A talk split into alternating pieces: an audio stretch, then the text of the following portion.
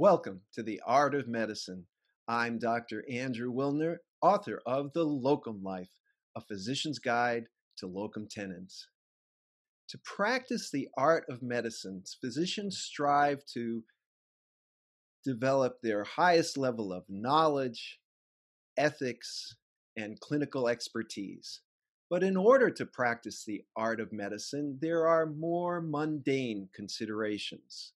One of them is paying the bills, and part of that is paying taxes.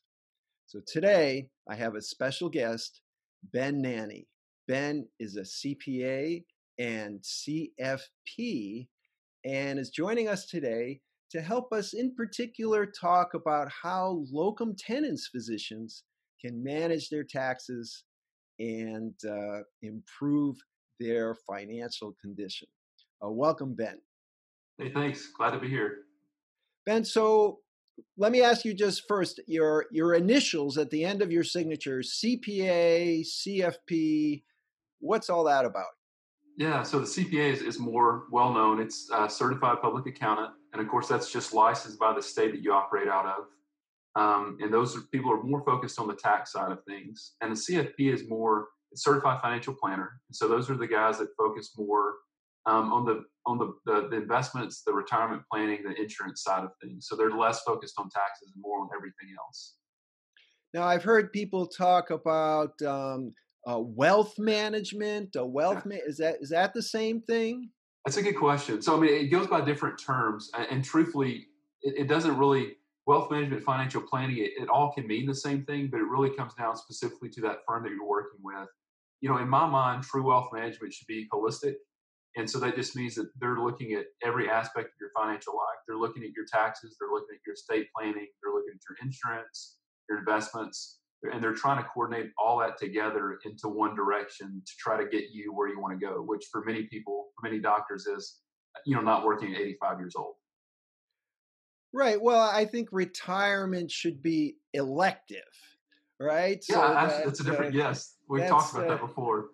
in the financial independence community, you yes. know, you should retire when you want to retire, not yes. working an extra 10 years because you have to. And if you want to early retire, well, then fine. But if you want to practice for the love of it, that should be an option too. And Absolutely. I, I Absolutely. guys like you uh, come in uh, handy because uh, it does seem to be, I just put all the documents together for, for my taxes for 2020 and just just collecting all the random uh, documents that all have meaningless designations to me. they have numbers. We got to fill out this form, and there's a 1099 and a 1099R. Yes. And it's like, well, of course, there are W 2s. So just putting it all together and not even understanding any of it is already a big job and even knowing what to put. So you would help uh, physicians with that right? Yes absolutely. Yeah i generally lead with the tax side because i found that most physicians that i've personally worked with um, to a person they almost all want help on the tax side and then on the financial planning side they may or may not want any help. Sometimes i've worked with some physicians i have clients now where we, we help them with their taxes, but on the financial planning side, they feel comfortable doing that on their own. So I generally lead with the taxes, and if they want extra help, then I can provide that also. Well, I think the reason for that is uh, you have to pay your taxes. Exactly right. But, yes. but you don't have to plan, do financial that's a, planning. that's a yes. That's a very nice way, and it's true. Yeah, taxes are deadline driven. Yeah, somebody's going to come knock at your door if you don't pay the taxes. So yeah, I think that's very true. So that's now you have a special interest in locum tenens physicians. Tell me about that. Yeah, I think it started. So I worked with a prior firm, Fox Financial um, Planning, and then also Fox CPAs. And so through that, I was just exposed to some locums doctors. And I think what I just found interesting about them was that they they are unique among doctors just because they're contractors, and because they're contractors, they're basically small business owners. And so their tax situation is almost always more complex. A lot of times they're working in different states. They've got to deal with their own retirement plan. And so because of that, I just felt like there was a unique set of needs that they had um, that I felt like I could meet. And then also, um, I just came from a family of self-employed people. I'm self-employed myself. So just the idea of the locum's life, I, I feel like at a deep level that resonates with me. I understand why they're doing it. The independence is very nice. Well, as of 2016, more than half of physicians are employed. And an employed physician, uh, I, I, have an employed position now. I get a, uh, paycheck, and all yes. of the deductions are taken out automatically and I get a deposit in my bank. And at the end of the year, there's this form and it says this is what you need to do, and you give that, and that's it. But if you're self-employed, because I'm I'm also self-employed with a separate business of uh, writing and locum tenens and consulting, and that seems to be a whole other ball of wax. So it is, um, and it is. So tell me, what are the considerations, obligations, benefits? Why would I even want to be self employed if I already have uh, another W 2 employment? What, what would the point of that be? Yeah, and I think it depends on the situation, but I think for many locums, everything that I've seen, they generally get paid more for one for one thing, and then two, they've got flexibility because you take a contract for six months. I just spoke with a guy this week, and he he generally works the hardest. I believe around um, the fall and spring, he said, and then winter and summer, he works very very light to be at home with his family. But because he's he can take contracts, he can kind of he can schedule that time off. Versus when you're employed, from the stories I hear as an employed physician, it's hard to get vacation time, especially extended vacation time. So I think it's a combination of the flexibility and also in many cases, if, if it's the right contract, I think you make more money.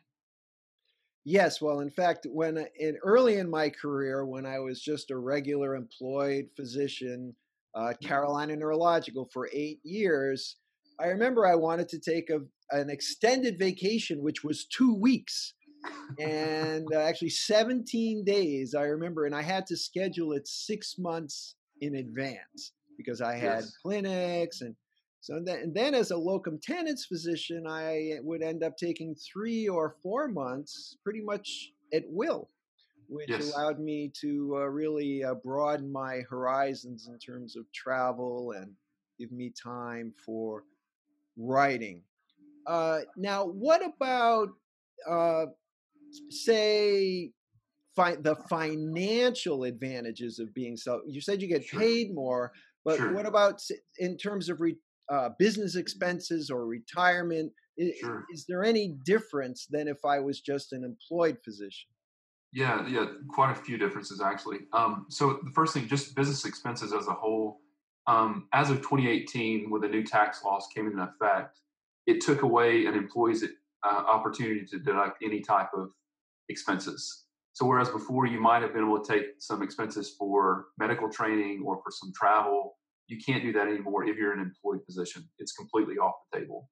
And you compare that to if you're a self-employed position, you're a business owner, and so you have all the options to, to deduct expenses. So that can include travel, it can include cell phone expenses, it can include a home office, it can include a new deduction that's called the qualified business income deduction, which is a really big word, really big acronym, but it, it's QBID, and it basically means in the right circumstance, you can exclude up to 20% of your income. Um, and so that's a huge advantage that was, again, part of this new tax law that came into effect in 2018. And so it's, it's almost night and day as far as expense that you can that you can count as an employee versus being self-employed. As far as retirement, that's another big advantage you have just because you have flexibility. And so I think about you know, if you're an employed physician, you're you're offered whatever your employer has. So if you've got a 401k, there's two parts to that 401k. There's what you can contribute as an employee, and there's what the employer can put in. So you have control over what you put in. For 2020, it's up to 19,500. Um, but the employer side, maybe it's a three percent match, maybe it's a six percent match, but you have no say in that. It's just set in stone. Um, when you're self-employed, you're the employee and the employer, so you play both sides. And so in that same example, if you set up what's known as a solo 401k, you can contribute that full 19,500 as a as an employee, but also because you're the employer, you can match up to 20% of your pay effectively. And so instead of 19,500, you could put in a total of up to 57,000 for that same year. So that's one huge advantage. You can put in more money. And then the second advantage I think of having flexibility is that you get to choose who your your 401k plan would be with. You know, as an employee, um, whoever your employer decides manages your 401k, you're kind of stuck with it. And sometimes those options are really good, and sometimes they're really expensive options that have high fees, and you're kind of stuck with that. And what what can happen long term with high fees is it kind of eats away in your investment returns. And so long term, you've got a, a, smaller pot of money at the end of the day. Um, if you've got the flexibility to choose, um, and again, I don't have any relationship with them, but let's say a Vanguard. Vanguard, are, they're known for good service and low fees. You know, over the course of a 20 or 30 year career, that could save you thousands of dollars just in investment returns. You wouldn't have to pay in fees. And so, to me, those two things, being able to contribute more and then also having control over keeping your investment expenses lower, um, those are two huge advantages of being self-employed. Uh, I'll just give a specific example uh, in my case at, from the self-employed side. I usually end up buying a computer pretty much every year or every yeah. couple years, and it's a three thousand dollar expense. Yes. I may be doing this wrong, but it's my understanding that uh, here in my uh, lush uh, home office, uh, that that three thousand dollars is a business expense, yes. which means that uh, it, it saves me. Um, that's uh, I guess pre-tax dollars, right? Yes, that that would be a good way to phrase it. Yes. So at a tax rate of thirty percent, that's saving me a thousand dollars. That right. if I didn't have my extra business uh, and I, I'm working at the hospital. I've got my normal paycheck. If I buy a computer, it's with my own money, my post tax exactly.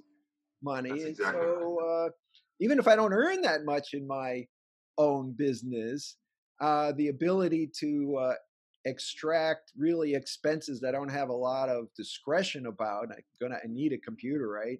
So right. Uh, it makes it really worthwhile to pursue these uh, extra employment opportunities. Absolutely. That's a great example. But yeah, and, and by the way, you're doing it right. Oh, that's if that's worth anything. no knocks on the door. Good, good. Ben, this has really been great. I, I can see that you have a lot to offer uh, physicians who uh, are working hard and maybe considering being self employed locum tenens or consulting or some other uh, position. If if a physician wanted to contact you, what would be the best way? Sure. So they can find out more about me just through my website. It's uh, crossroadsfinancialconsulting.com. Or you could just call me directly. My number is 731 695 7005, and I'd be happy to talk. Oh, that's great. Ben, I want to thank you very much for joining me today on the art of medicine. It's been enlightening and enjoyable. Absolutely. Pleasure. Thank you.